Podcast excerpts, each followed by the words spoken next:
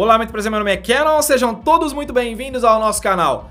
Para você ser um bom líder, ter sucesso em qualquer liderança, não se preocupe apenas em ter alto desempenho, ser inovador, inventar a roda, explodir, transcender e atingir todas as suas metas, os seus objetivos. É claro que isso é extremamente importante, mas primeiramente se preocupe em fazer o básico, o arroz com feijão. Se você fizer isso, você já vai começar com uma gestão eficaz, com uma liderança de equipe eficaz. E obviamente, você vai saber exatamente o significado da frase: o menos é mais. Com certeza você sabe que as empresas gastam milhares ou até milhões de reais, dependendo do porte de cada uma delas, para encontrar o profissional ideal, seja no processo seletivo, na contratação de novos funcionários ou na expectativa que é criada nos funcionários que ali estão. E isso é muito preocupante. Nesse vídeo eu vou te dar algumas dicas que vai quebrar alguns paradigmas. Então vamos às dicas.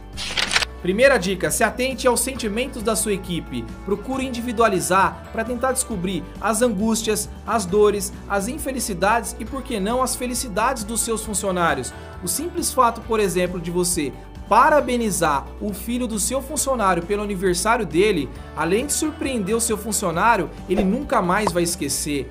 E ele, com certeza, se gostar da empresa e gostar de você, será fiel, não vai para outra empresa. E isso vai além do Olerite. Muitas pessoas acreditam que o Olerite só tem que ter o salário, mas não. Fidelidade e consideração são extremamente importantes para você conseguir fazer com que a equipe esteja engajada contigo. E isso você tem que fazer de coração, ok? Segunda dica: pratique o reconhecimento.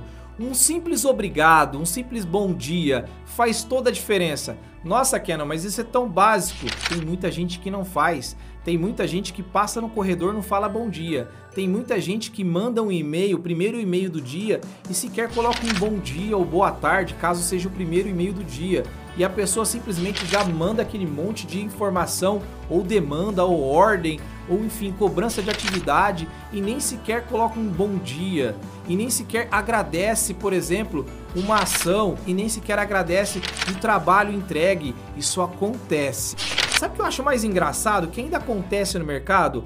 Boa parte das empresas já não fazem isso, mas algumas ainda fazem. E se as empresas não fazem, os gestores fazem.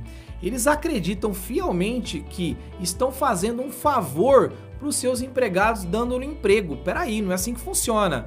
O simples fato de você escolher aquela pessoa, aquele profissional, para trazer, para prestar o serviço que você precisa, pagando um salário, ele também escolheu a sua empresa para trabalhar. Não é porque o mercado está parado, está em crise, que a pessoa não pode escolher outra empresa para trabalhar. E aí você vai se arrepender. Lembre-se, no Lerite não está só salário.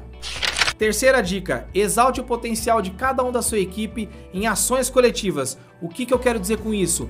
Pega o que cada um tem de melhor e junte um objetivo comum. Aquele cara que é bom de exatas não é bom de humanas e vice-versa.